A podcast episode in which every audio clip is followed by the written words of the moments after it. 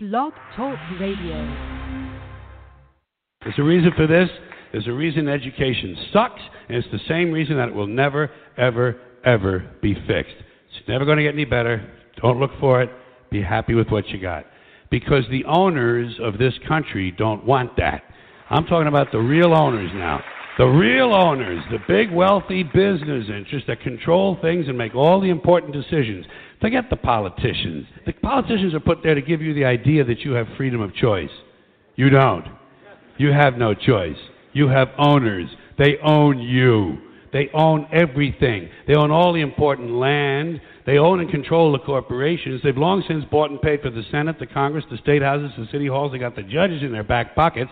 And they own all the big media companies, so they control just about all of the news and information you get to hear. They got you by the balls. They, they spend billions of dollars every year lobbying, lobbying to get what they want. Well, we know what they want. They want more for themselves and less for everybody else. But I'll tell you what they don't want. They don't want a population of citizens capable of critical thinking. They don't want well informed, well educated people capable of critical thinking. They're not interested in that. That doesn't help them. That's against their interest. That's right. They don't want people who are smart enough to sit around the kitchen table and figure out how badly they're getting fucked by a system that threw them overboard 30 fucking years ago. They don't want that. You know what they want? They want obedient workers. Obedient workers. People who are just smart enough to run the machines and do the paperwork and just dumb enough to passively accept all these increasingly shittier jobs with the lower pay, the longer hours, the reduced benefits, the end of overtime, and the vanishing pension that disappears the minute you go to collect it. And now they're coming for your Social Security money. They want your fucking retirement money. They want it back so they can give it to their criminal friends on Wall Street. And you know something? They'll get it. They'll get it all from you sooner or later because they own this fucking place. It's a big club, and you ain't in it. I am the soul that the builder refused. I am the visual, the inspiration that made ladies sing the blues. I'm the spark that makes your idea bright. The same spark that lights the dark so that you can know your left from your right. I am the ballad in your box, the bullet in the gun, the inner glow that let you know to call your brother son. The story that just begun, the promise of what's to come. And I'ma remain a soldier till the war is won. Won. Chop, chop, chop.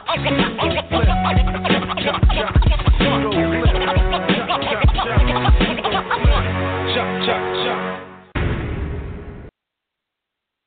by taking some time out of our daily lives to sit down and have a little chat. There are, of course, those who do not want us to speak. Let me think, just let I me think. suspect even now orders are being shouted into telephones and men with guns will soon be on their way. Chancellor uh, Damn it! Why? Because while the truncheon may be used in lieu of conversation, words will always retain their power. Words offer the means to meaning, and for those who will listen, the enunciation of truth.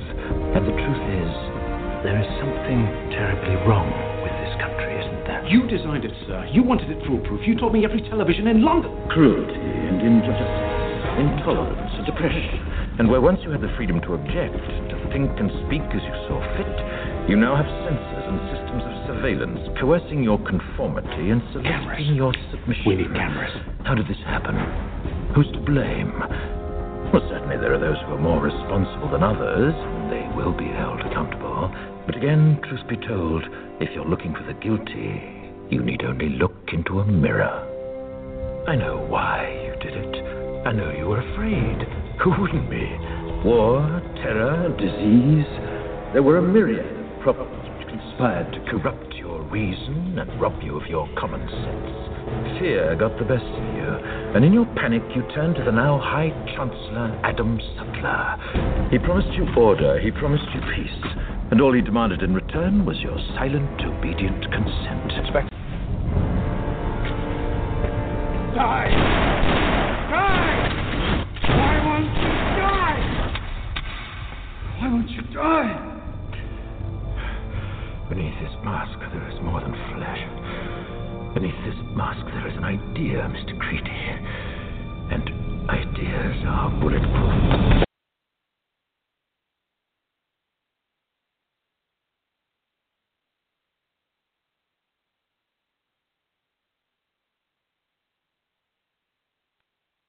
And ideas are indeed bulletproof. It is Friday night at the appointed time, and it's your boy RZ, and we're here for the end of the year program, which kind of got off to a rocky start on the Spreaker end, but it appears to be all good now. So, tonight we're going to talk about different things. I've charged the panel with a specific task of bringing to us what they have learned in 2018 and or 2017 as we go into 2018 and I have a piece from Bastiat that I'm going to read. But we're not going to do any of that until we kick this deal off the way we always do. So stand by. And what the left has stood for with political correctness is to try and get those with whom they disagree to shut up. And it, the, the Tea Party movement and Sarah Palin and Michelle Bachmann and Allen West and and all the all the people that have gone out there against the mainstream media and said you're going to call us racist, you're going to call us potential Timothy McVeighs, fuck you. War. You live here? Yes. Well, maybe you know what a zombie is. When a person dies and is buried, it seems there are certain voodoo priests who, who have the power to bring him back to life. horrible. It's worse than horrible because a zombie has no will of his own. You see them sometimes walking around blindly with dead eyes, following orders, not knowing what they do, not caring. You mean like Democrats? It's 106 miles to Chicago. We got a full tank of gas, half a pack of cigarettes. It's dark, and we're wearing sunglasses.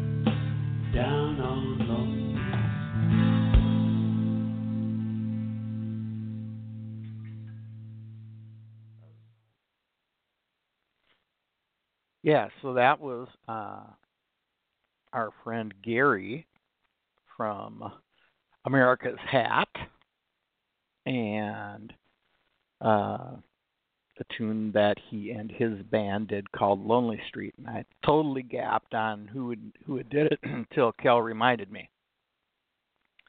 So anyway, here we are, caught in the midst of huge amounts of global warming. Here in the Twin Towns, it is plus two currently, with uh, lows for the next week or so in the mid teens and highs in the single digits, which of course is Minnesota. So it is the nature of the beast. So, as some of you know, I bought a new truck this year. I got my my new '96 Ranger, and uh, it has four wheel drive. Now, I'm a city boy, so I never really considered that having four wheel drive to be a necessity in a city where they plow snow and stuff like that. But it snowed a little bit today. So whilst I was out running errands this morning, I figured what the old hell I would take and engage the four wheel drive on the Ranger. And holy crap, it was like super fun. And it was super trippy just pulling away from you know a hopelessly black iced uh intersection with traffic.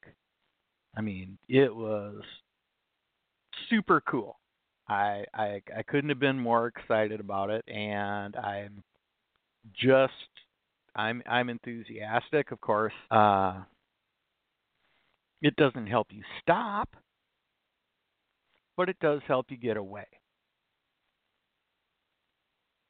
And to those of you, and I know that uh, there are a few of you that may be on the John B. Wells uh, train. I've been spending some time listening to uh, some recent shows from Caravan to Midnight. And there has been a few really good programs this week. And if you look up Caravan to Midnight on the YouTubies, you may find some pieces of the interviews that have been done. They're on break here over the last week. But today I listened to the episode from December 19th, Anthony Patch, in which he talks about D Wave computers. Now, he had been on Clyde Lewis's program within the last week or so and did and brought this up, but it was good to hear it more than once. And there was also another good program from December 22nd that has been that brings into what we've been talking about over the last few weeks. Uh, he had Wolfgang Halbig and Fetzer, James Fetzer on, who is who are both deeply entrenched in debunking the uh, the Sandy hoax and uh, Kennedy assassination and 9/11 and all that stuff. So if you have the opportunity, take and pop over to YouTube and see if you can pick up the interviews. If you cannot, take and consider subscribing to Caravan to Midnight. I really think it's money well spent, and especially if you are like me, it becomes valuable material to have on hand. So, and let's see what else was up. Uh, uh, I went and uh, ordered a new stove. Now, here in the land of 10,000 taxes, you always have the uh, you always have the potential for a power outage or something like that when it gets cold or a tree falls over or almost anything could happen. So I was looking for a stove. And I'd looked at all the vintage stuff, but it wasn't exactly what I was looking for because what I wanted to have, I wanted to have a stove that I didn't have to have plugged in. You know, I don't care about digital displays and timers and this and that and the other thing. What I want is a stove that works under all conditions. So I found a stove made by uh, Premier, which has a pilot light for the oven and the little sparkers for the uh, for the burners on top are run off batteries. So it's a 30 inch stove. It's got it's got four burners, four positions, and then one middle burner. And it's not exactly the latest greatest in uh, say your gourmet stoves. And doesn't have the grates that go all the way across it. But my brother's kid is taking a welding class right now. And uh, so I'm going to task him with building me a grate that goes over the entire top of the stove. And he'll have to make it out of stainless steel and do really, really cool. Uh, you know, he'll have to he'll have to work at it, and I'm all for that. And who knows, maybe I can teach I can have him teach me how to TIG weld at the same time. So I got that going for me, which is nice. So the new year is upon us. The old year is past. We've seen a lot of groovy stuff over the last year and we've seen a lot of not so groovy stuff. And these are the things that make us who we are, who and what we are. And I've read you a lot of stuff over the last year, and I think that I will be reading you one more thing for my contribution tonight. And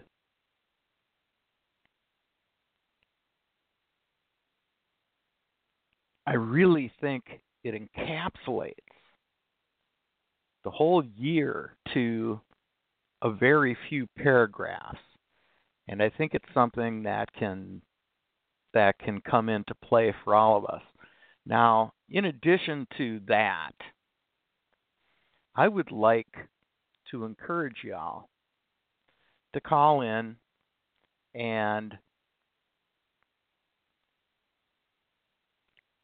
talk with us about the year. and what you've learned and where you think we're going and where we may go and uh, and everything else like that. So I put the uh, call-in number in the Chitty Chat room, and that number is six four six four seven eight four six five four. So before we do that and get everybody let's get everybody wound up and ready to contribute. Let me read you this thing from Bastiat and then we'll discuss it and then we'll go in to the main points. It goes as such. Every time we deem an action to be good and beautiful we should like, quite naturally, to see it made the general practice. Now, when we see in society a force to which all gives way, our first impulse is to enlist its aid by decreeing the action and imposing it on everyone.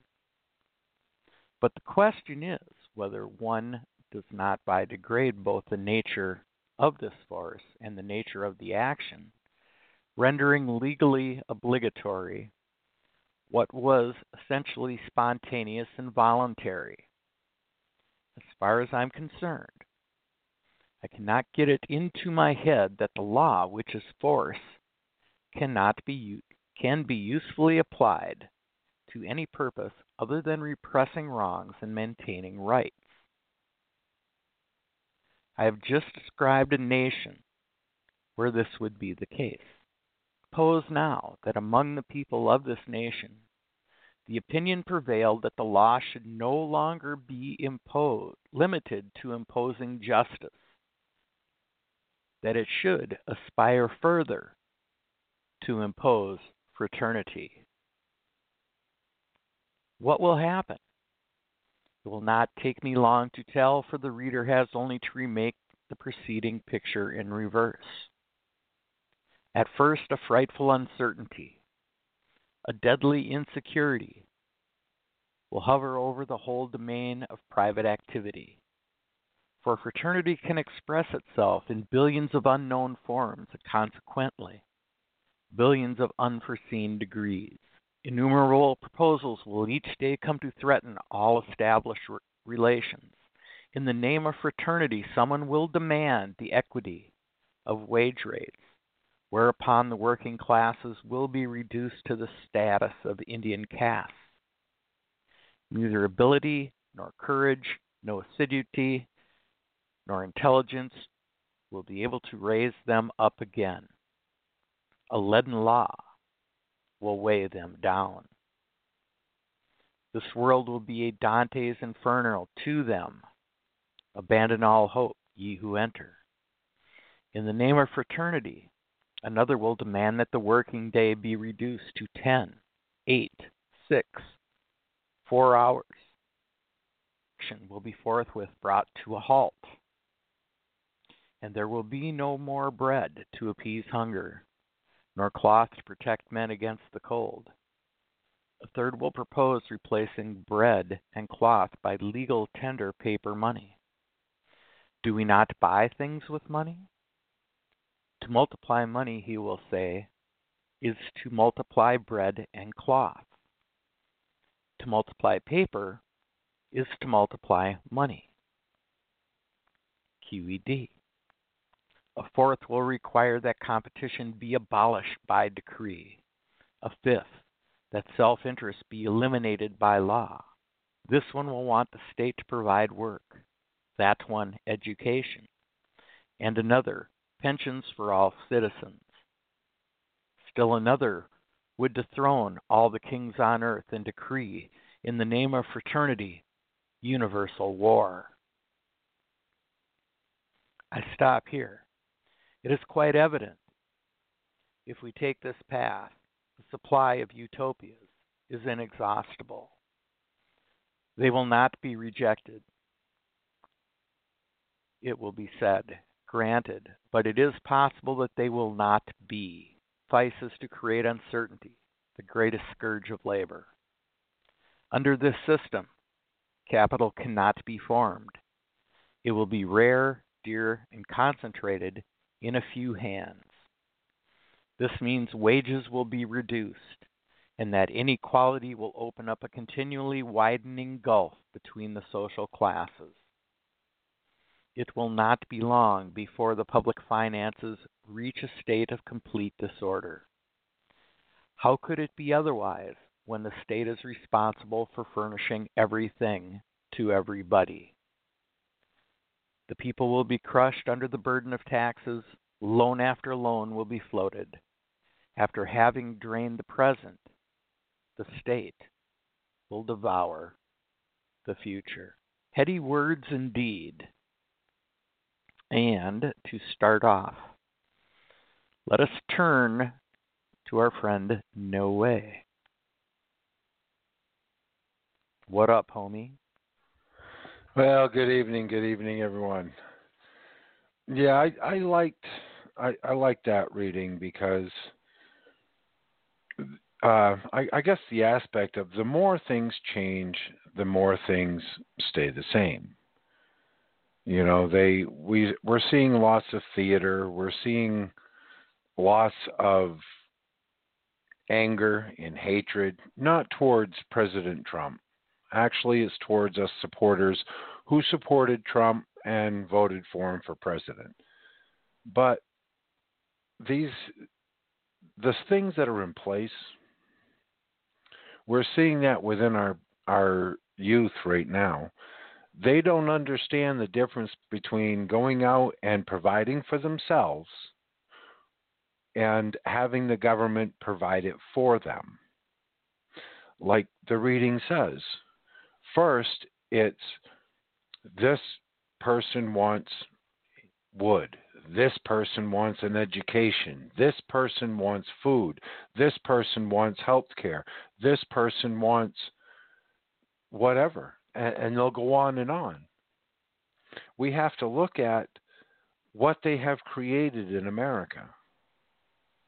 If we look at what's going on here in this reading, all we have to do is look at Common Core. From the first grade on now, they their language is not teaching children English, proper English, grammar. It's teaching ways of creating anger. It's right in the bylaws. My parents said no.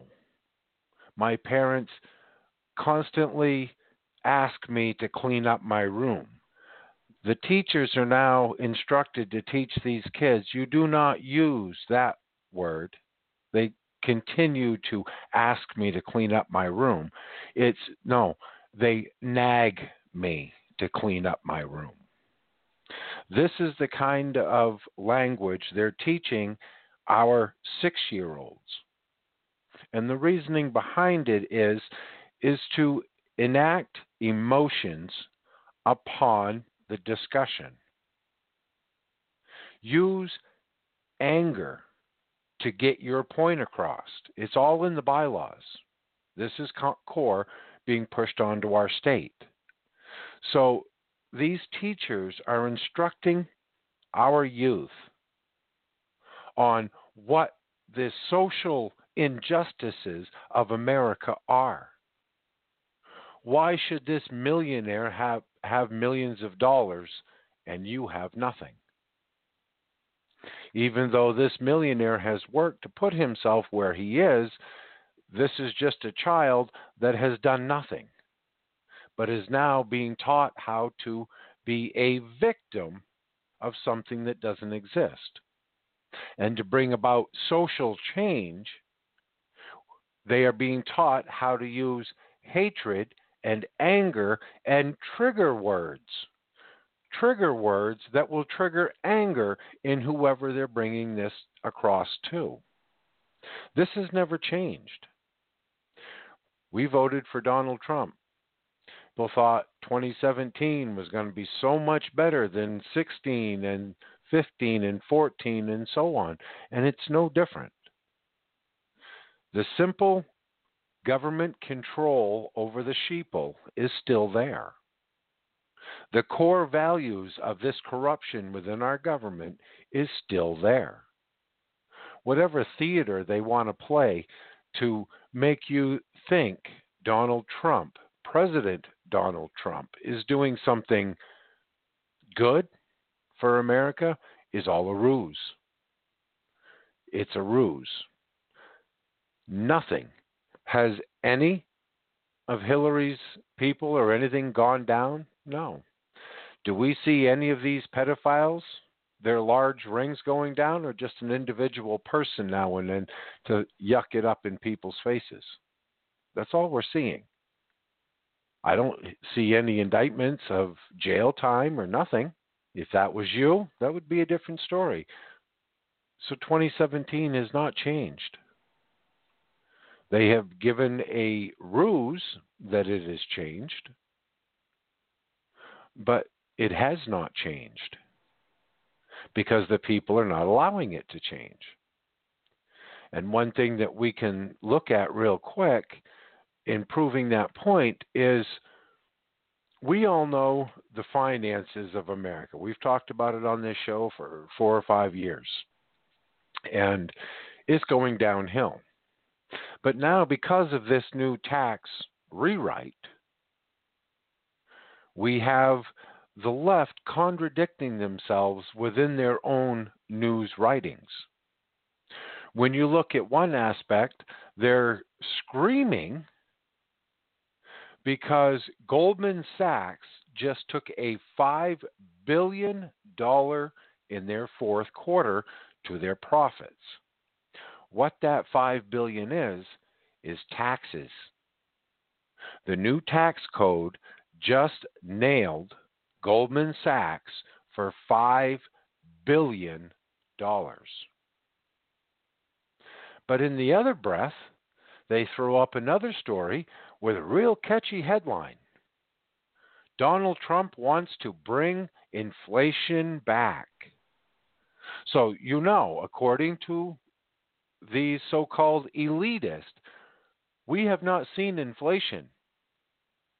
For eight years under Obama, we didn't see inflation because they said we didn't. Even though the cost of a loaf of bread went from $2 to $5.5, that's not inflation, but it is. They have monetized the debt so bad, they have devalued the dollar so much that they have doubled the cost of a loaf of bread. But Donald Trump wants to bring inflation back. What could this possibly be a story about? Well, the story is about him going after President Trump made an awful nasty tweet attacking Amazon the tweet. Why is the United States Post Office, which is losing many billions of dollars a year, while charging Amazon and others so little to deliver their packages, making Amazon richer and the post office dumber and poorer, should be charging much more. So that sets the lefties off. They're carrying on about how the United States Post Office doesn't charge enough to deliver packages, advantaging Amazon and others instead of the government backed service. Why is the United States Post Office, which is losing many billions of dollars a year, while charging Amazon? Well, why are they? When our United States government taxes the American taxpayer billions of dollars a year to fund and help shore up a bankrupt unionized entity like the United States Post Office. So, why should we be charged more while Amazon gets away with paying pennies on the dollar for the postage? That's ridiculous.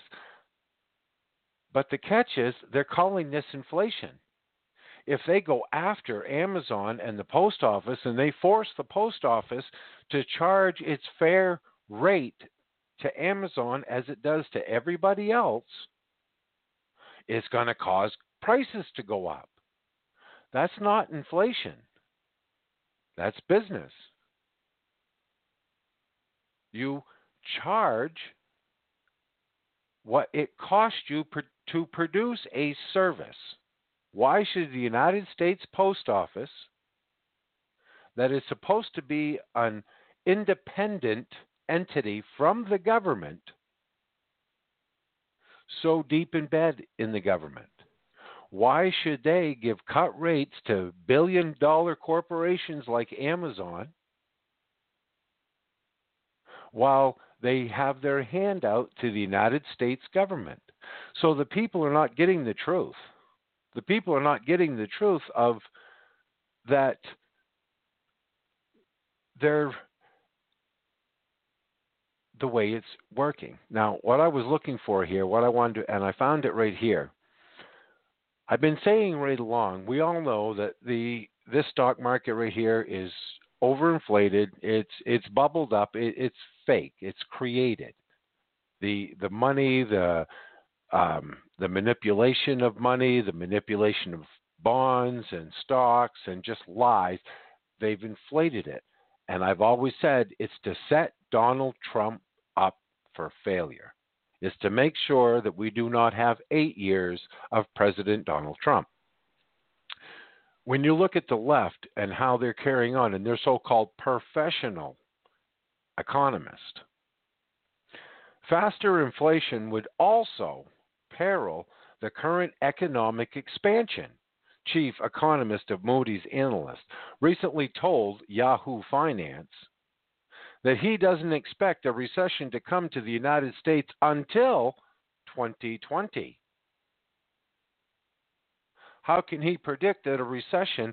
Because if they go after the United States Post Office and say, no, we're not giving you billions of dollars of taxpayers' money so you can continue to operate a bloated, unionized corporation that you've become, so you can feed your your workers big elaborate salaries and benefits and pensions on the backs of the taxpayer. You go after your customers to pay it.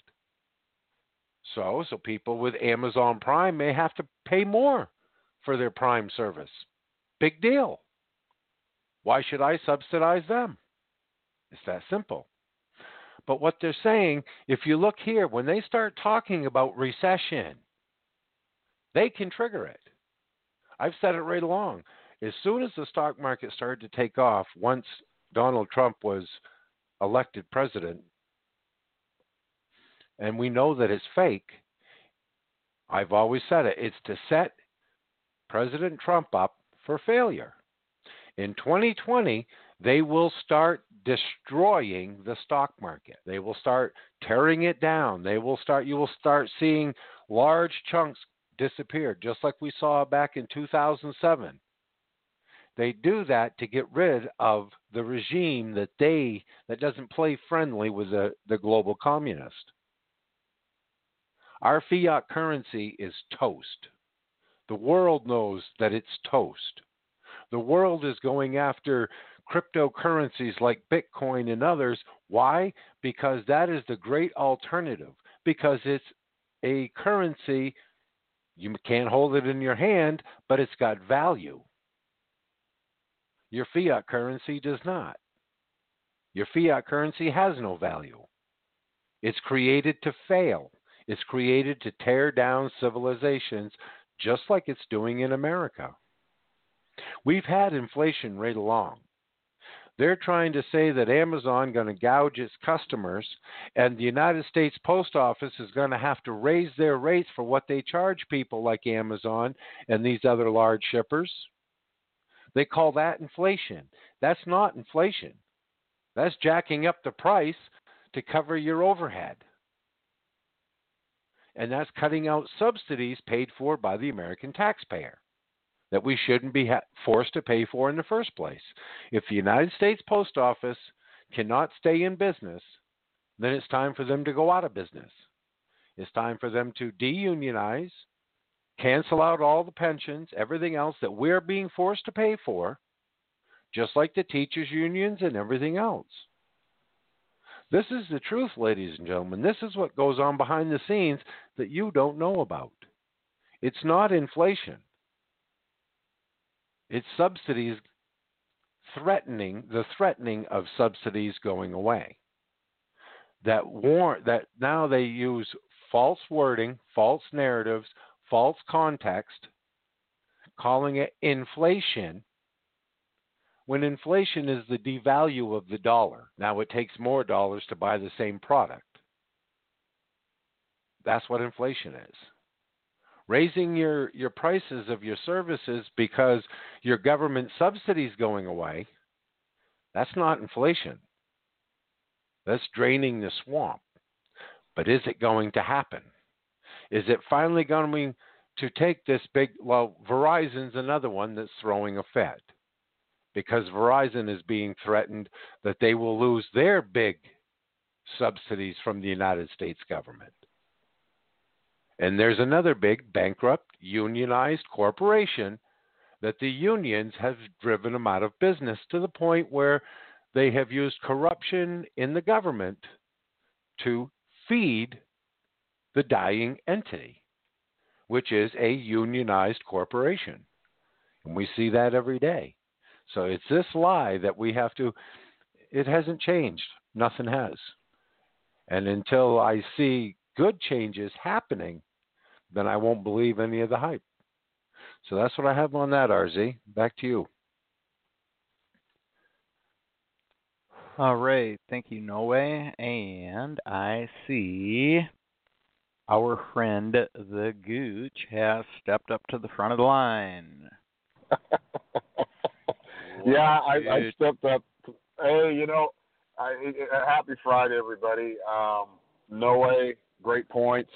You know, I have a reputation. I think RZ, when we talk, I think you you have this reputation uh, pinned on me that I'm all sunshine and roses, and I'm not looking at the picture big enough. I'm standing too close to the picture to see the whole thing. Um, that's not the case.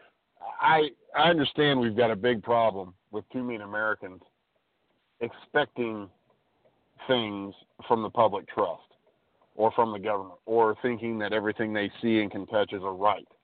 Um, we got a big problem with that. No way touched on a lot of that. Um, when I when I heard No Way talking, I just remember the fact that um, it was uh, it was the first Congress that denied a glass manufacturer, a guy basically that made glass. He walked into Congress and said, "Hey, I'd I'd like federal money to to make this glass, you know, for one reason or another." And back then, that Congress said, "No, we're not going to do it." Reason being, very simply, it wasn't enumerated. Life would be so much simpler if we looked at the Constitution and saw that the federal government has no business giving cell phone companies subsidies, uh, giving people food stamps, paying people to go to college, and they also uh, the one the one way they've gotten around this is they say, well, you know, we'll give you a tax credit if you do such desired behavior, which is you know basically taking the burden off of themselves and placing it somewhere else. I look at subsidies and tax credits the same way. They're both evil. We have a we have a French Republican tax system. Uh, Noe made some historical references, and, and history tells us that uh, you know when you have an uh, ill-informed, uh, unskilled segment of the population that is catered to by leftists, you got trouble brewing. so I get that. Um, real quickly, a couple of points. As the leviathan of the federal government, with its all with all its illegalities, rolls on, we did get a president who put Gorsuch on the Supreme Court. Um, here's my sunshine and roses for you, RZ. You know what I'm going to say next. We've still got our guns for the time being. He did insist on a tax cut for somebody uh, that people in California and New York are pissed off. I could care less. It's about time. They're a bunch of leftists anyway. We could cut those states off the map, let them float out in the ocean, and they'd keep floating because that's what shit does.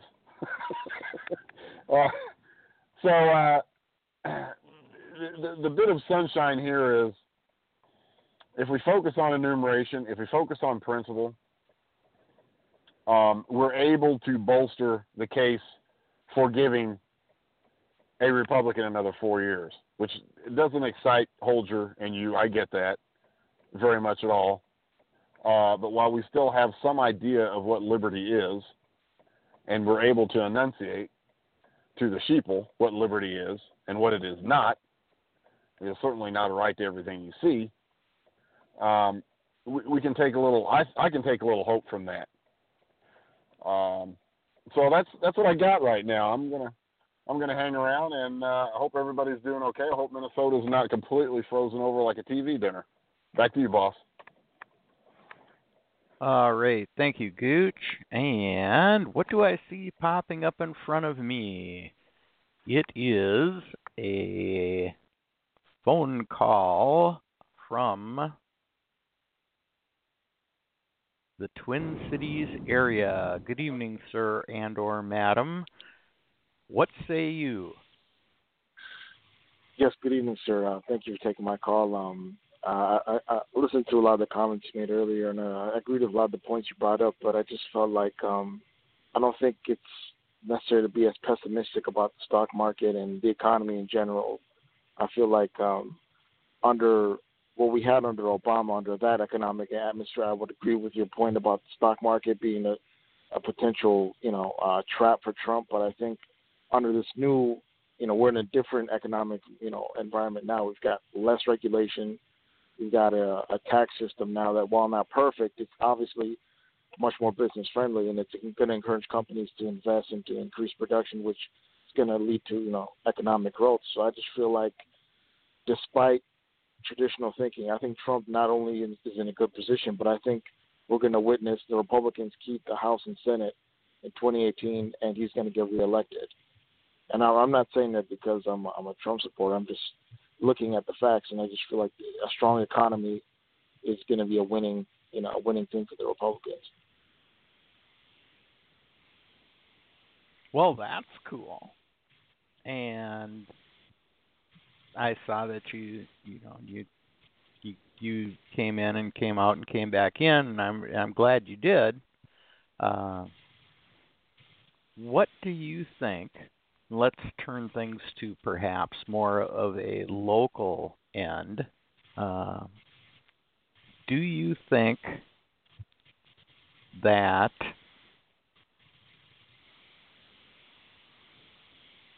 Minnesotans have a chance to wrest one senatorship away from the so called blue party in the election next year?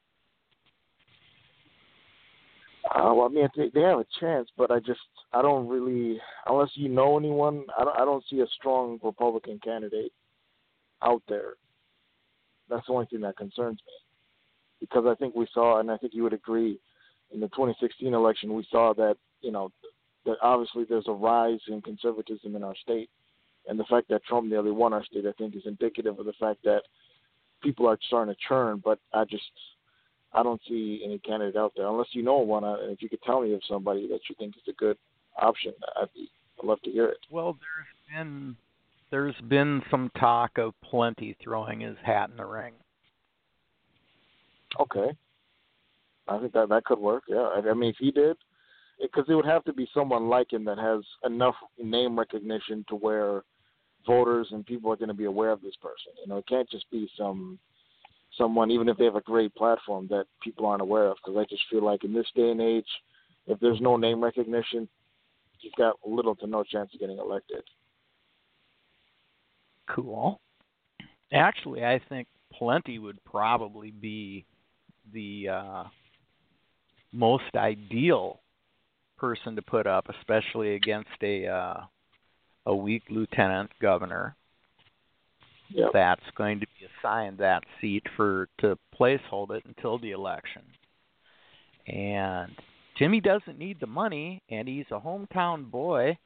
And yep. the beauty of it is, is that he's been vetted when he made his his run for the nomination, if there would have been anything out there on him, it would have come out already. Now, do you think he would be like a reliable uh, option in the Senate, or would he be, you know, more of a I don't want to call him a RINO, but at least closer to that camp, or do you think he'd be a consistent, reliable conservative vote in the Senate? Well, I think that in the larger reality, he would be he would not be a radical by any means. And right. he's been around long enough to know how the game is played. So I would put him at about oh, I'd say probably a fifty percent guy who okay. would make the vote make the vote uh, for the for the slam dunk conservative path and I think he would I would think in some of the larger realities he would probably fall into line with what the party told him to do. Okay. And if I could just ask you one more question, um, I know a recent discussion on other conservative talk shows was the fact that you have states like Virginia and North Carolina that are, you know, going from red and are, now are becoming blue, and some people being concerned that Florida might be doing that as well. And in their discussions, I noticed how they felt like there wasn't any, there weren't any blue states going red, and I kind of found that fascinating because based on what we saw in the last election, it seems to me that the Midwest, you know, Minnesota, you know, Iowa, Wisconsin, Ohio, Michigan, and even Pennsylvania for that matter, seem to be turning red. And I was just wondering, do you think that this is a trend that we're going to see to continue, or do you think it was just a sort of a, a flash in the pan thing just because it was Trump, or do you think it's indicative of greater trends you see going on? Well, I would, if you ditched the seven county metro, Minnesota would be a red state. Yeah. Because the only blue you would have, and even that has has been uh, bitten into once or twice, is the range. So, at that point, I would say that you know Minnesota has been turning purple for a long time, and given you know given the seven county demographic, I would have a tendency to think that it's not going to be an easy process. Then, on the other hand, you know, who knows what's going to happen from from uh, from one time to another. We've got a guy in the chat room that wants you to come to breakfast with us.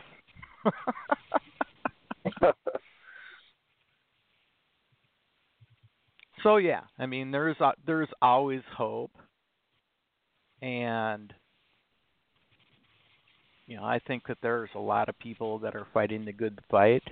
If Minnesota is to turn is to turn either purple or you know or pinkish, it's going to uh, it's going to have to happen within the next 10 to 15 years because yeah. at that you're going to have a generational change and at that point when the generational change comes and the free shit army has consolidated its power base it'll be way too late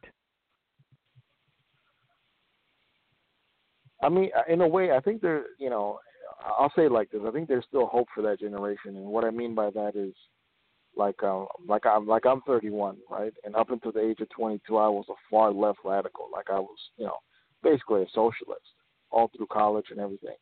And at the age of 22, I had a, a total worldview shift, and I became conservative. And I think that just because these people, these young people we see today, um, that are being indoctrinated into this leftist thinking, just like I was, I think for many of them, once they get out of college and get into the real, you know, the real world and get out there and get out of that sort of academic environment, I think a lot of them uh, they lose their liberalism and many of them, if not go all the way to the right, many of them just come to the middle and become centrists because you know common sense kind of demands it, and so I don't think it's a necessary guarantee that you know. I know right now they seem like they're far left radicals, but I still think that many of them will come out of that over time. Well, and I mean, the real okay, the real deal, Holyfield, that'll drive a millennial generation, or you know, I don't know. You'll have to forgive me because I'm like super old and crusty old fogey guy. Uh, when the harbinger of debt that is college comes to call, you will see a sea change in a lot of this stuff. Because when they you know, when they sucked all these people in, you know, for their degrees in, you know, transgender underwater basket weaving and all that. Lesbian Uh, dance theory. Right, right. Yeah. I mean, they've been provided you know, they've been provided no useful skills to uh to get into the world with. And now when the you know, you've been you've been told as as a as a young adult that you're a child until you're 26 that you can remain on your parents you know. So you've got another you know you've got a minimum of at least two generations of cellar dwellers that aren't going to that aren't going to be out into the force doing anything useful for some time. And you know not that I didn't stop at home for a few weeks here and there, you know, in between my assaults on reality when I was, you know, in my 20s, because I did. And, you know, I had a, uh, you know, I had a I had a really good excuse. I was really drunk that decade, and like that. But I think what you're going to see is that and it all falls to pieces. And I don't know where you stand on this, but economic collapse is a reality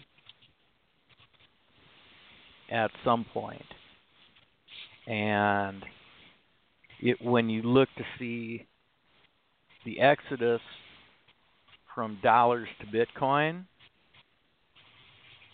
you see how people are starting to hedge not only that, but the real problem is, is should the should the dollar no longer be the reserve currency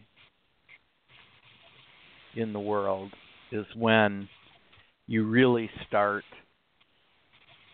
to watch uh, what like what Noe was talking about.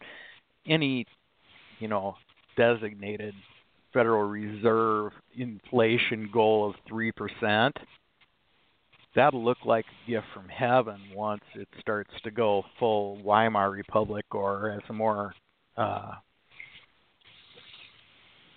current example, Venezuela, where they've been having 700% inflation for the space of the last couple of years. You know, if you want to see your future if things don't change, Venezuela is your example.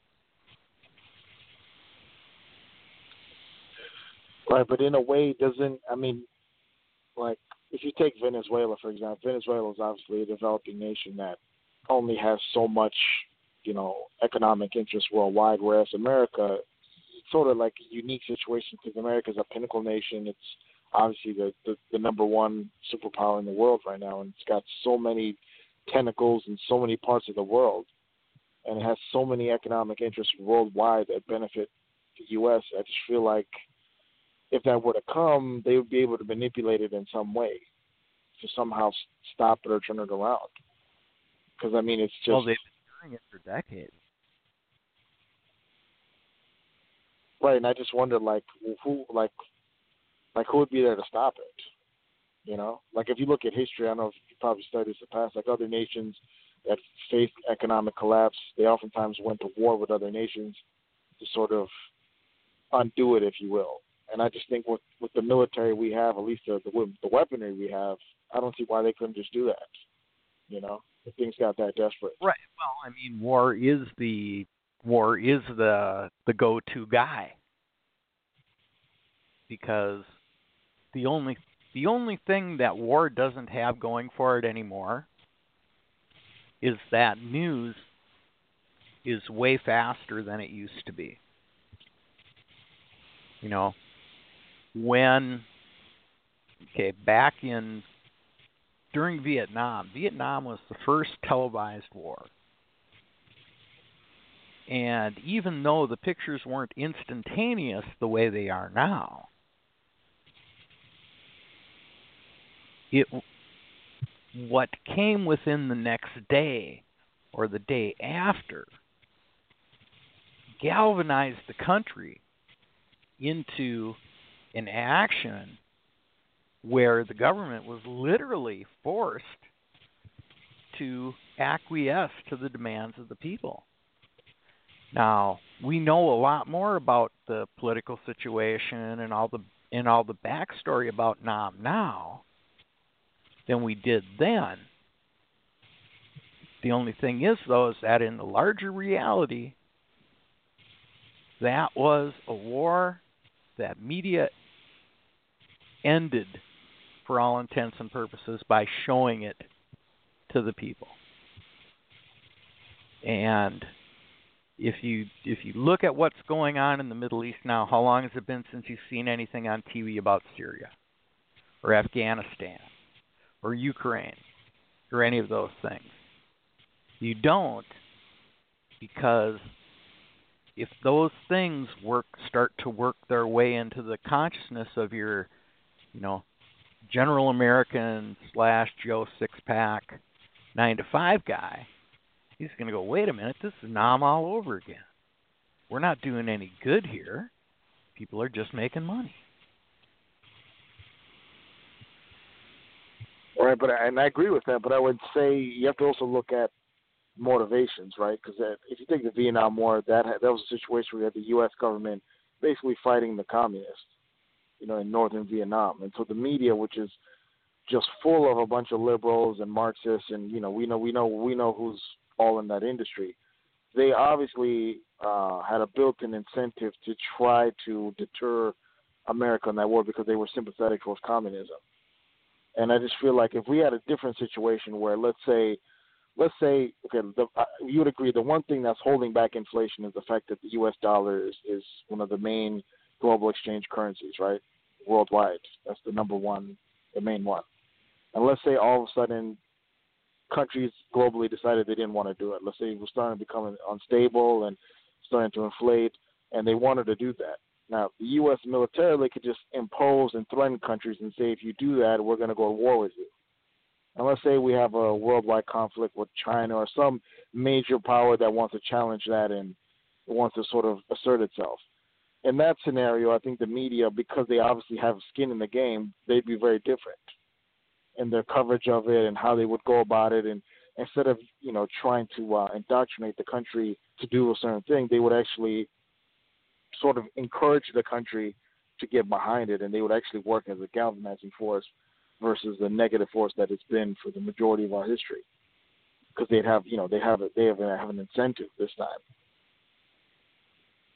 Right. Are you familiar with BRICS? B R I C S? No, sir. Okay. That's a that's a coalition. It's an economic coalition, or uh, it's an economic coalition of Brazil, uh, Indonesia, Russia, and China. The Chinese are already trading for oil in yuan. There are many things that are going on economically that bear closer examination. And as the BRICS movement goes starts to uh, starts to pick up steam, you will see the U.S. you will see the U.S. dollar's reserve world world reserve status become weakened, and then it's full on Weimar at that point. Okay, so then we'll have to go to war with China then at that point. Well, I don't think that's a viable option to tell you the truth. I think. Well, I mean, yeah. majority the majority well, of what the that? economic policy is about is to create a uh, is to end up creating a one world currency, which is why I would be wary about Bitcoin or other cryptocurrencies at this point.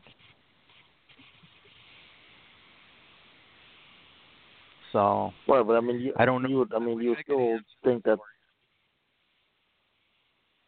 I mean, don't you think there still be enough people that would still believe in American sovereignty? I mean, I would find it hard to believe that the American people on en masse would just be willing to sell their their sovereignty and join into some type of a global system. I just don't see that happening. Well, neither do I, not currently. The only thing is, is that we don't know what happens in the immediate future, and I I commend you. You're asking awesome questions. If I was as awake as you when I was your age, I'd be well, I'd probably be dead or in jail by now. But uh I commend I commend your your line of questioning. There's so much out there for you to find. Start to look into start to look into the BRICS thing. And okay. that I think you know, I'm an amateur economic economic fanatic most of the people on the are to hearing it from me. Uh, but I do believe that you know one guy like you can make a difference and i've got to i've got to get some other people on the phone but i would invite you to call back okay and continue well, to listen because you've got a good point of view i'd love to hear more of it and you're a homie and i want you know it's like it's pretty rare. There's a few of us that uh, that work towards these things here in the area. And you, if there's a uh, if there's a Tea Party rally or something like that over at the Capitol, and you see two old fogies with Gadsden flags, that's generally me and Holger. All right, definitely. Well, thanks again, sir. I really appreciate you taking my call, and um, thank you for answering all my questions and giving me the time. So I really appreciate it, sir. Thank you. All right. You be good now. Yeah, you too, sir. Thank you. Yep. Good day. And let's bring in our friend Mike from Louisiana. Well, first off, what what our friend, uh, not the Gooch, but our friend, you know, said earlier is that we're headed to that way. But again, I don't foresee that because one, they don't have. They're talking about trying to sort of re uh, relitigate the whole North Moore thing across the country, spread it across the country, or at least across the South here. I don't foresee that happening because there aren't going to be enough of those type of guys that have that type of problem to get these get the people in office already out of office, the people on the Republican side that have that that are up for office, which basically right now you look at the numbers, there are more Democrats having to defend offices than Republicans. And so there's that.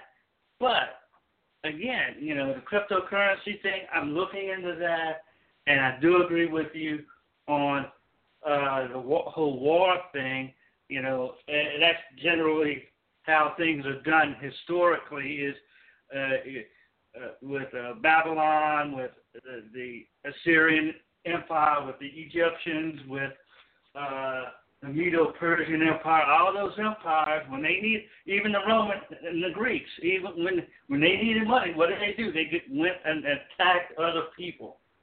And now, are we to that point right now? I don't think so. I mean, you? When we start Hello? to look into the crypto deal, uh, the thing I've always viewed Bitcoin as a medium of exchange. Sure. Is I take some of my money and I take and I put it into Bitcoin, and then I use the Bitcoin to leverage something. Like if I'm buying silver, I get a better price on silver from any of the silver brokers if I pay with Bitcoin. When you look at the big exodus of money into Bitcoin, and then you start seeing the articles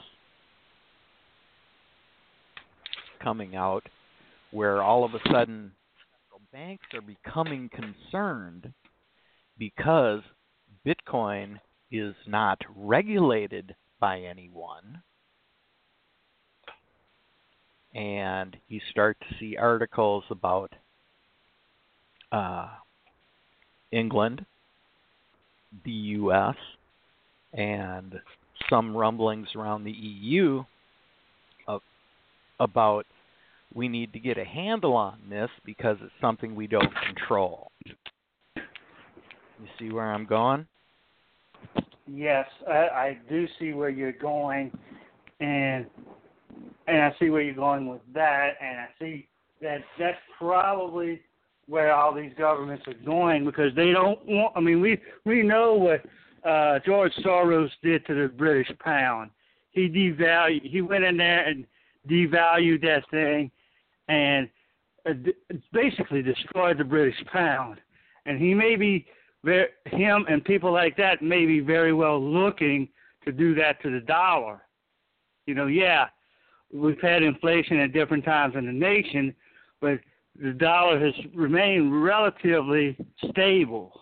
Now, if somebody like George Soros can come in here uh, and somehow devalue it to the point of well, it becomes less stable, then again, like uh, like our friend said earlier, that's what they want. Now, now as far as the political side of it and what's happening with our president, again, you know, he's the economy is going great guns right now. Now, granted, I do agree with you about the uh, the uh, the the the that the the stock market is due for a fall.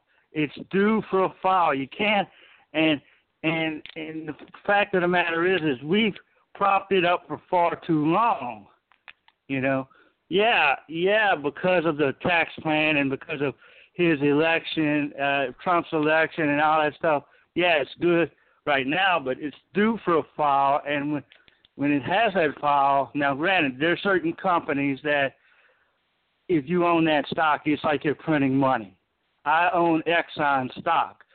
It's like the, the Exxon, all, all Exxon can do, Exxon Mobil can do right now is print money, especially with the fact that they now can drill out in ANWR and drill out on off the Gulf Coast and off the off the East Coast and stuff like that. You know, now will that help? Yeah, that will help, but we're due for a fall with our economy, and we're due now. How soon will that fall happen? Would the would the progressives like to have have it happen right before the election in 2020? Yeah, sure, but will it happen? I'm not so sure. And that's what I got on that. RZ. I've been, and I've sort of fallen. uh you know, I've sort of fallen off the whole stock market thing because I view it as being completely un, unsustainable at that point anyway. And the only thing, you know, the last time the market fell, it was at about 15 and it dumped to 7 and that was water seeking its own level because that was the stock market's true worth at that point. What you see now is just speculation and casino. And if you had a 50% correction and the market dumped to 12, it would still be overvalued. The only thing is, is that you know it's like Bitcoin. Okay, so Bitcoin started off at uh, oh, what was it at the beginning of the year? It was a sketch under a thousand bucks, and it's up at fifteen, sixteen thousand now. You know, that is not a store of real value. It's a store of what people believe. You know, it's a perceived value. It's like buying a Harley versus another motorcycle. Okay? Now, I own a Harley and I own some Jap bikes and really my 99 is probably one of the finest bikes I've ever owned. You know, it works fine, it does everything it's supposed to do.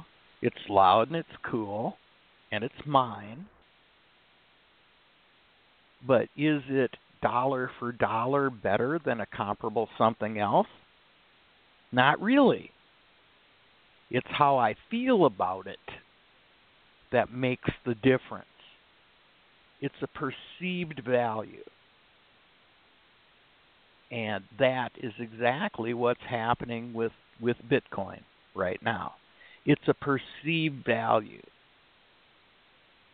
And when the day comes, you know, if you bought in at two grand, now would be the time to take and pull all of your initial investment out and probably about half the profit and go buy you a big old buttload of silver because if you can't hold it in your hand or defend it with a gun, it ain't yours. So, I don't know. No way. What you got? Anything on this? Well, it's when when it comes to the the currencies, and they can manipulate it. I, um, I was trying to think back. If you look back here four or five years ago, remember they were going after China because they're trying to say China was manipulating their currency, which makes it more valuable. Well, America does the same thing. They've done the same thing with their stock market as soon as Donald Trump got elected. Uh, now President Trump is doing all this. Look at the stock market. He's got something to brag about. It's all fake. We know all that. The the great crash of 2007, they like to blame it all on housing. The only thing in housing that it was was they were building homes that people couldn't afford. And they were done through these, yes, predatory loans. They blamed it on subsidiaries of the banks but the banks were the ones putting these companies out there. But anyway, what happened is a lot of people didn't realize they they got into their home, they built this new home, they got into it with one percent interest. The small print within six months it would go to normal interest. Most of these people's um, mortgages doubled. Well, they couldn't afford the double, so they lost. So when they defaulted, not only did the banks go down, but places like the company I work for. This was a 35 year old truss manufacturing plant. This place was massive. We pumped out massive product a year, millions. Nobody could build. So that means all the suppliers go down, the manufacturers went down, the banks went down. Housing covered so much. All your plumbing, your electrical, your heating, all of that went down. It all disappeared. All that buying, all that fakeness, all that set up by government to prop up an economy that could not sustain it. Now, with the currency, it's the same thing. They're trying to hide the fact that we are now in hyperinflation. We have crossed the point of debt to GDP. So, the rate of inflation, they're saying we don't have inflation, but we still do. 3% a year inflation, they say, is nothing that's normal, so they left it. But now that we're past that point of debt to GDP, it's producing twice the amount of inflation. So when it comes to your cryptocurrencies, they're not getting the volatility in the dollar that they need. They need this dollar to go out into debt and come back in payments and go out in bigger debt and come back in bigger payments. They need this volatility to move.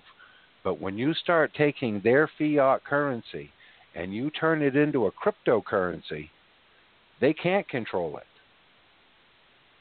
You're taking the volatility away from that dollar, so they're not creating the debt to create more value to give you the impression that your dollar and the economy is doing good. When you start, so if they go after cryptocurrency right now, anybody that's heavily invested in it will lose everything. Because there's already some countries coming out. They started this week, and it was more so two weeks ago. They're looking at banning cryptocurrencies totally in their country because of how it eats up the volatility of the dollar. You're, it's working, but it's not working for them. It's working for the cryptocurrency. That's why you see that that uh, Bitcoin, take just Bitcoin, a month ago was at six thousand. Now it's at sixteen to seventeen thousand. It's gone back down to fourteen thousand. That's a lot, but it's that volatility that they have taken out of the dollar and they can't have that being taken out of the dollar, out of the rupee, out of the yen. They cannot have these cryptocurrencies coming in and destroying their imitation value, which is basically debt. So if they're going to go after the cryptocurrencies, you need to be very careful right now, like RZ said, because if you invest a bunch of money in there and you're thinking you're going to hang on to it until it's more valuable, if these countries start banning cryptocurrencies and the bigger banks like the the Feds and the United States and others they start banning it, they start putting major regulations on it, it's going to kill the value completely and you could be left holding the bag. So it's best you buy some, you buy your gold, your silver, you get out. You get in and get out, get in and get out. Be like a day trader. That's the only way to use your cryptocurrency right now safely. And we need to see what the big governments are going to do because they're killing the dollar still. That hasn't stopped. We're seeing that in everyday prices, in everyday dealings. The economy's gone nowhere. You can't believe the unemployment, but you got to keep a close, close eye on what currencies are doing. And as soon as cryptocurrency started taking over, they started attacking them. So we got to be very careful. Does that make any sense?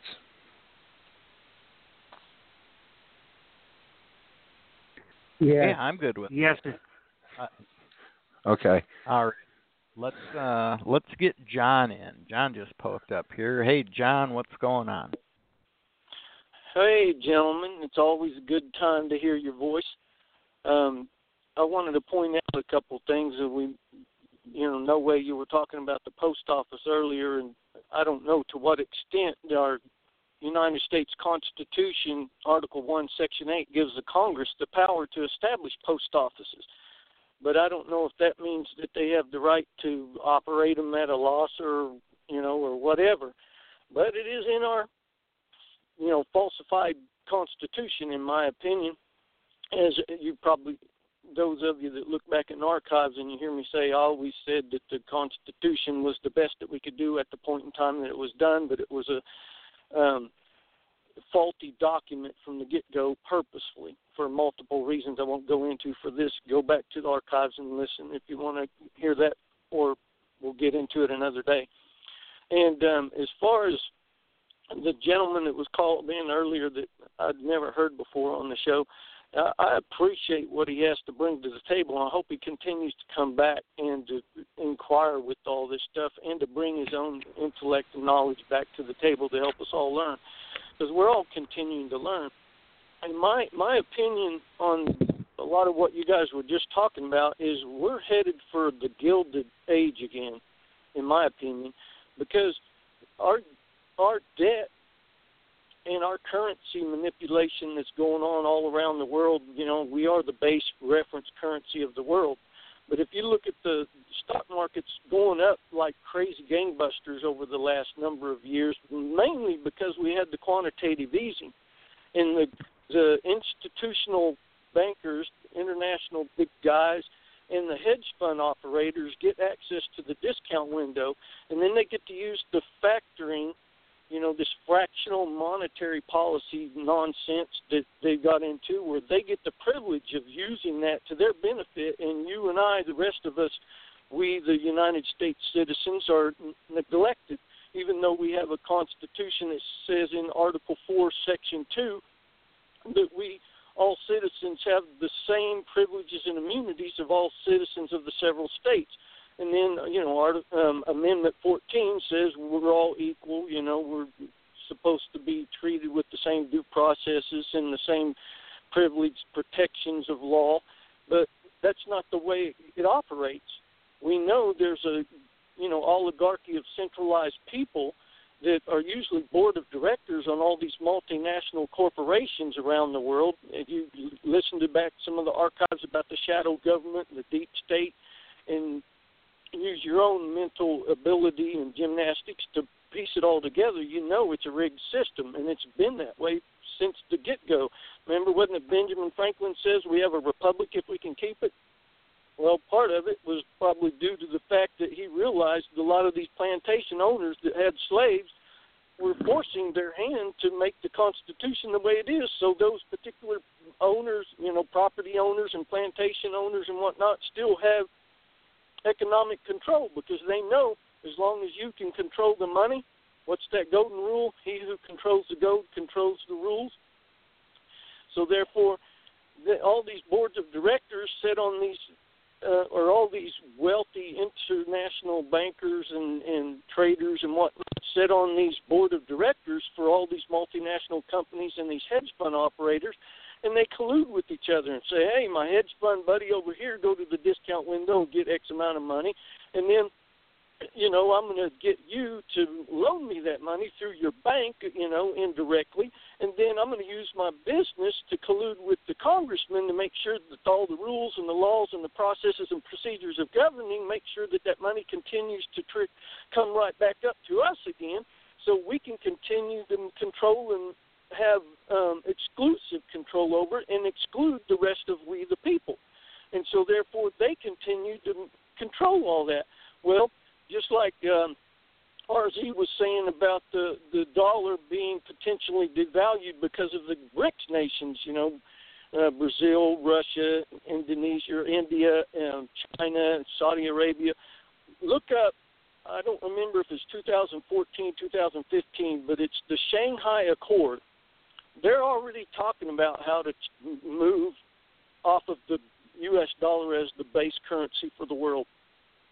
Well, these people, just like you guys are saying, want to manipulate it for a centralized governing control by the oligarchy of multinational um, corporations. All of these big board of directors guys that sit on these boards and then they do these colluding deals with the people who get access to the discount window from the Federal Reserve and you and I don't get that same privilege even though we're supposed to by the Constitution we're all supposed to have the same privileges and immunities. They collude to get these deals and then they collude with the congressmen and the senators, you know, with the campaign money, and then their sideline indirect businesses and corporations and whatnot. And it's the same thing you hear about, you know, right now they got the number of different companies that say, oh, we're going to up our uh, minimum wage to fifteen dollars an hour or whatever. We're going to help the economy by doing that. Well, most of all them companies that's doing that are multinational corporations. And why are they doing that? Yeah, they want you and I to understand it from a marketing standpoint that they're being nice to their employees. We're going to give them the benefits of health care and all this stuff and pay them a better wage and whatnot. What they're really trying to do is make the startup cost for a new business that's trying to compete with them higher and to make the small companies, small businesses, and small corporations that cannot afford to pay their employees fifteen dollars an hour and take care of all their health care and all this stuff, to make them, you know, go run out of business because they just can't compete at that level. So then the multinational corporations continue to make, you know, more, more money out of the deal because now they're taking up more of the market share, but also because of the manipulation of the dollar and the way things have been working with them using the banks to extend credit and then making sure that the laws provide for civil forfeiture asset, you know, or what is it called, civil asset forfeitures, then they can use the law to say, hey, I'm going to keep these people as poor as possible because I'm going to control the wages. I'm going to give them enough to put my competition out of business, these small companies and smaller corporations, put them out of business so we can get more of the market share. And then I can make sure that these people continue to go in debt trying to keep up with the Joneses because they got to have knowledge and information to go to school, get all this debt. So we got the highest level of stock market, which is bogus, like Noe said. We got the highest level of credit card debt. We got the highest level of automotive debt. We got a, a highest level of um, mortgage debt, and like Noe and uh, RZ mentioned, our our debt is way beyond what it should be in order to maintain it based on the debt to ratio to our GDP. Well, these particular people that manipulate that, they know that they're going to get the rules, laws, processes, and procedures of governing that they want in order to take your property from you, even though they can use, manipulate you like a slave because they have control of the people in the gateway to power of our, you know, congressmen and senators. But the real value of our currency is the ability to pay. It's not the demand of debt because you can demand the debt to be paid all day long, but you can't suck blood from a turnip. And as long as the wealth of our country and all the distribution of the money stays up in the you know one percent, the top five percent of our country owns ninety eight percent of our debt or, or wealth. I mean, that means the rest of us have to operate on what's left over. And with the continuing debt in the you know, credit cards, school loans, automotive, and mortgages and whatnot. And also look at how the mortgage debt is being consolidated. A lot of these people who are buying up the mortgages are the wealthy people that can now afford more and more homes. It's not more and more people buying homes, it's a consolidation of who the owners are. And so, therefore, that means less money from the rest of us are, is available for us to continue to pay the debt. And if we keep putting ourselves in debt or, you know, pay it back, then the, the, no matter how much money they keep printing, it's still not going to get paid back if the wealth of that money keeps going to the individuals that already have it. And so then you have a collapse of the dollar because the Chinese and stuff are going to say, hey, we want all our treasury notes paid in full now they want to call that stuff because they're t- they've invested in them and now they want to make sure that they get paid back and they see that the debt and stuff of all these other things are going up and then we end up getting a collapse from that standpoint because the people who are in debt do not have the ability to pay it back and that's why we have a lot of defaults and student loans and credit cards and stuff that people are overlooking but that is very there's a lot more to that, and it's hard to explain. But I think as much as we keep in tune with all this stuff and keep talking about it, we can all continue to stay on top of it. In the digital world that's going on with all of this stuff, you know, they have the National ID Act, Real ID Act. They keep pushing this stuff, and we're already under the Social Security number system. So if you don't think that we're under a controlling system now, stop using your Social Security number and see how much buying and selling you do. That's why they use collusion with between the elite establishment people who are actually in the board of directors positions controlling our Congress and stuff and using all of their corporations and whatnot to data mine all of our information.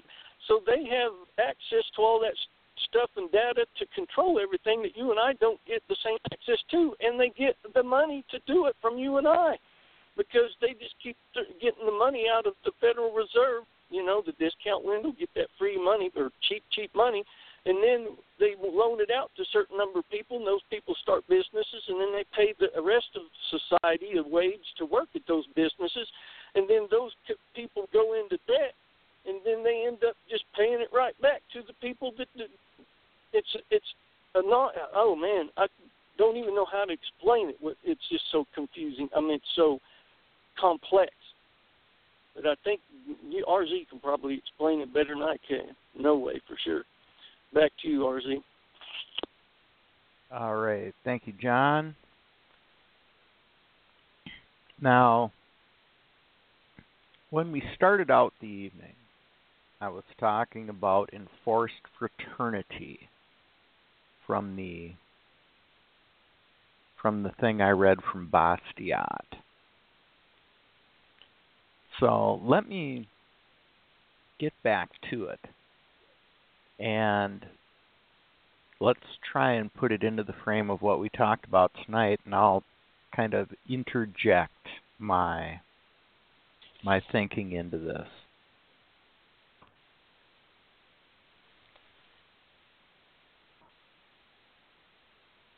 Every time we deem an action to be good and beautiful, we should like, quite naturally, to see it made general practice.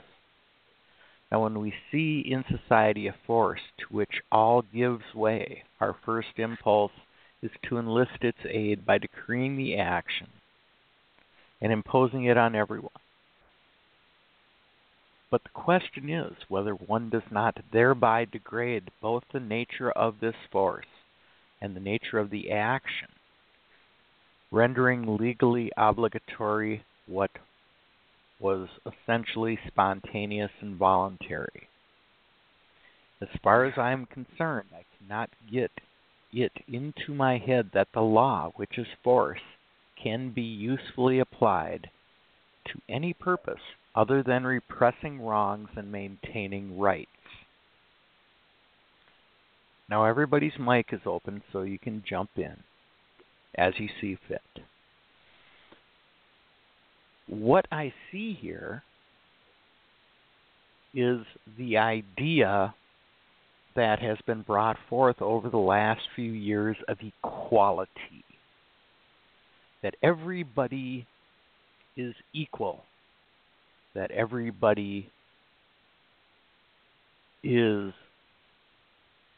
just fine, and that if indeed this is true, then we should make it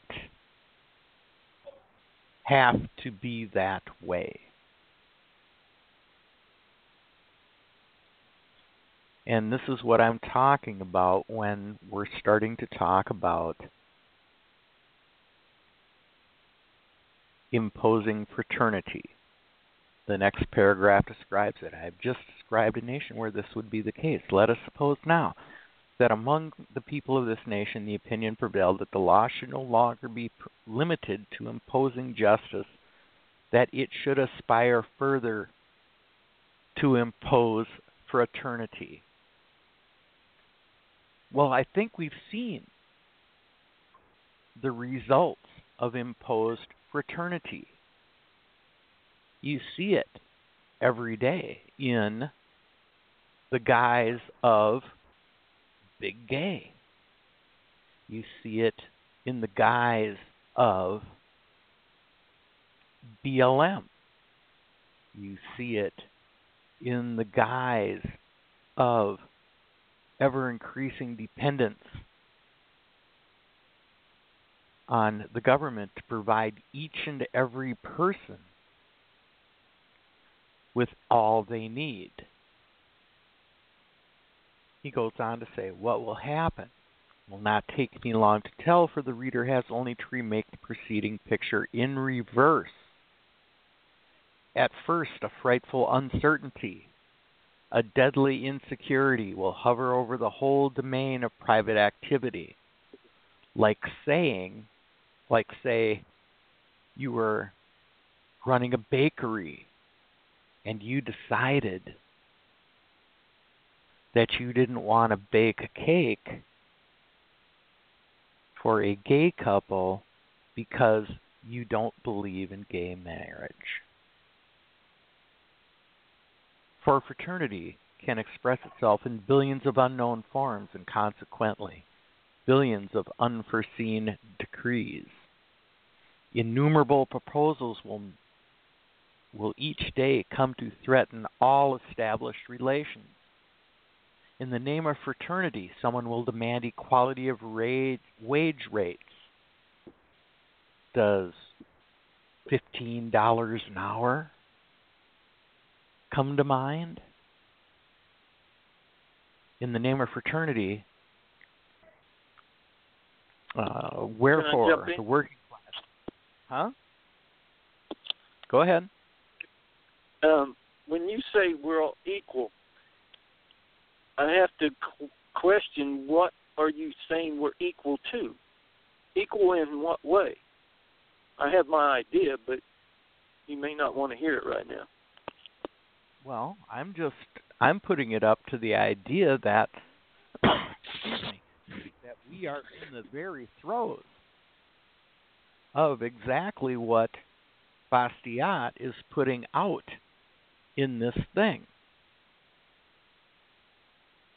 Innumerable proposals each day will come to threaten all established relations. In the name of fraternity, someone will demand equality of wage rates, wage rates, whereupon the working classes will be reduced to the status of Indian caste. Neither ability nor nor assiduity or intelligence will be able to raise them up again. Go ahead. If if what I understand you reading is to suggest we're all equal, but then you listen to what you read for the rest of the article, it's it's oxymoronic because if we're all equal, then we all get to decide for ourselves the burdens and encumbrances for us, for our individual self. But the rest of those statements, if somebody's making this demand for, you know, all equal wages, well, then you're telling somebody else that they don't have the right to decide the burdens and encumbrances for themselves. Otherwise, they're not all equal.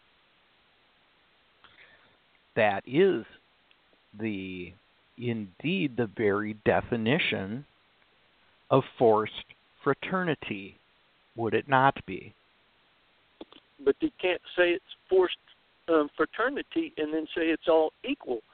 If the, everybody, unless everybody is getting mutual assent, and then whatever the outcome of mutual assent is from 100% of the population, that would be forced.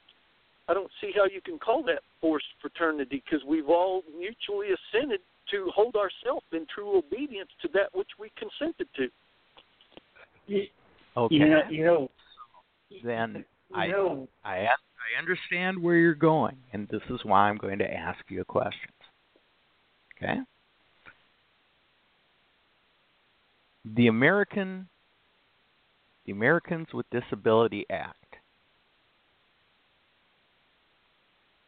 This is an example of forced equality and fraternity. Where anywhere you go in public, the ADA is bringing an encumbrance upon that business for which they did not sign up. It is an example of a forced fraternity. Do you agree?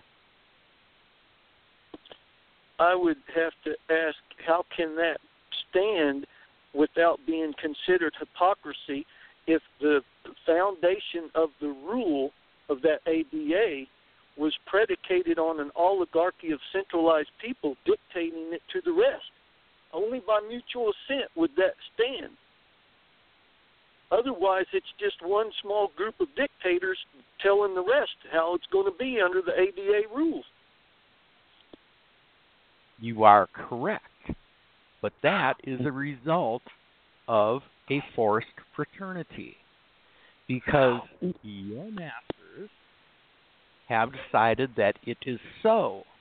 And that means that if you decide to take your skill into the public square, if you have a public space that has a bathroom, there needs to be accommodations made, whether you want to or not. That says you have to have hand railings, you have to, you know your doors for the stalls in the bathroom have to be X amount of wide. There has to be a little sock over the drain pipe on your sink. So somebody who doesn't have feeling in their legs doesn't burn themselves. Then it goes back to the centralized question, RZ. Who's the deciders in chief? Is it all of us, or is it an oligarchy of people? Because those rules that you're referring to are, uh, are appointed by somebody. If they're not appointed by What- the people who are going to be obligated by them, then that's not saying they're equal. They're not equal. You're relegating They're certain people to masters law. and other people to slave.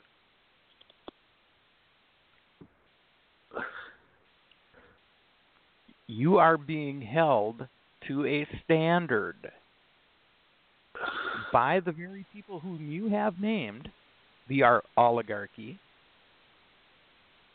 and you have been forced to engage in fraternity with people that you may never meet, you may never see, or who may never actually walk or crutch.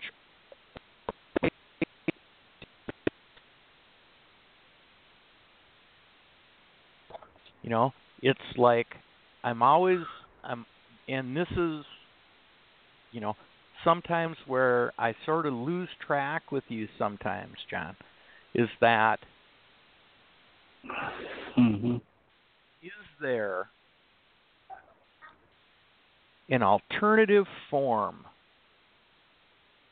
of government that could meet the requirements that you set forth where we all have What this sounds like right to set the rules for ourselves line from the George Orwell book. and we And- can balance the encumbrances that are put on all of us. Mm-hmm. Can you can you explain to me what that form of government is? Well, predicated on the Declaration of Independence and the fact that the Constitution only stands by the signatories of those who are willing to accept it. Do you believe any one of us? I'm looking at the rule of law, and people have to decide what's the difference between the rule of law and the rule of man. If you don't have justice, you don't know what's just, then governments instituted among men deriving their just powers from the consent of the governed is injustice, and that's where the deception is. We've bought into a deception where we've allowed man to be master, and they get to manipulate us. Now, Okay. Well, this might be John- more than what we can chew off in just the n- next few minutes of this show. So, do you want to anyway, push this on to No Way Show or try to squeeze something in right now? and this force fraternity comes into this. This world will be Dante's Inferno to them.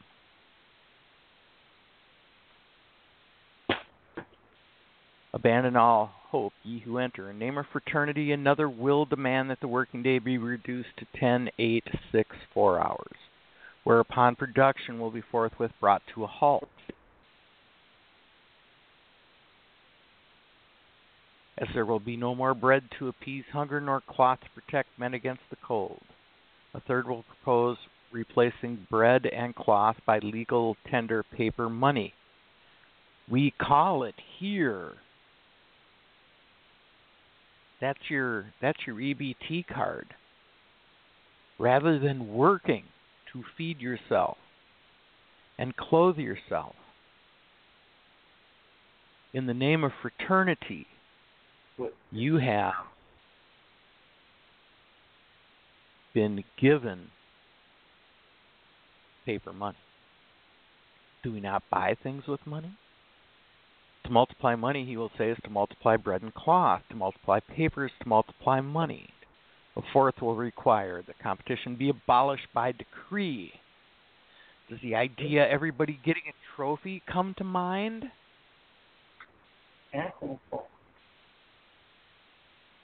A fifth, that self interest be eliminated by law. This is where your equality comes What? into play. Your self interest in you being the very best that you can be, that you be a leader, that you be a producer, would fall by the wayside in the interest of fraternity. This one will want the state to provide work. We all saw how well that worked in Russia. One education, you can see how well that works now. And another, pensions for all citizens, SSI, and everything else. Would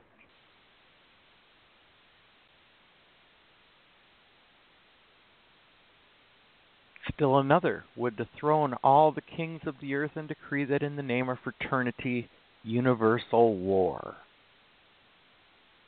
And that is where things become equal for the huddled masses.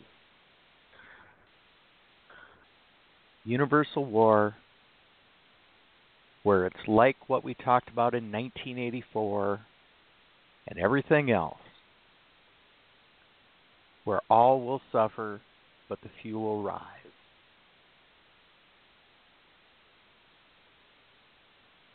I stop here. It is quite evident that if we take this path, the supply of utopias is inexhaustible.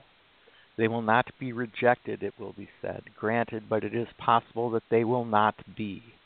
And this suffices to create uncertainty, the greatest scourge of labor. Under this system, capital cannot be formed. It will be rare, dear, and concentrated in a few hands.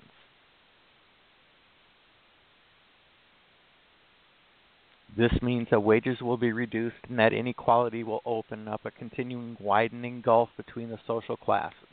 It will not be long before the public finances reach a state of complete disorder. How could it be otherwise when the state is responsible for furnishing everything to everybody?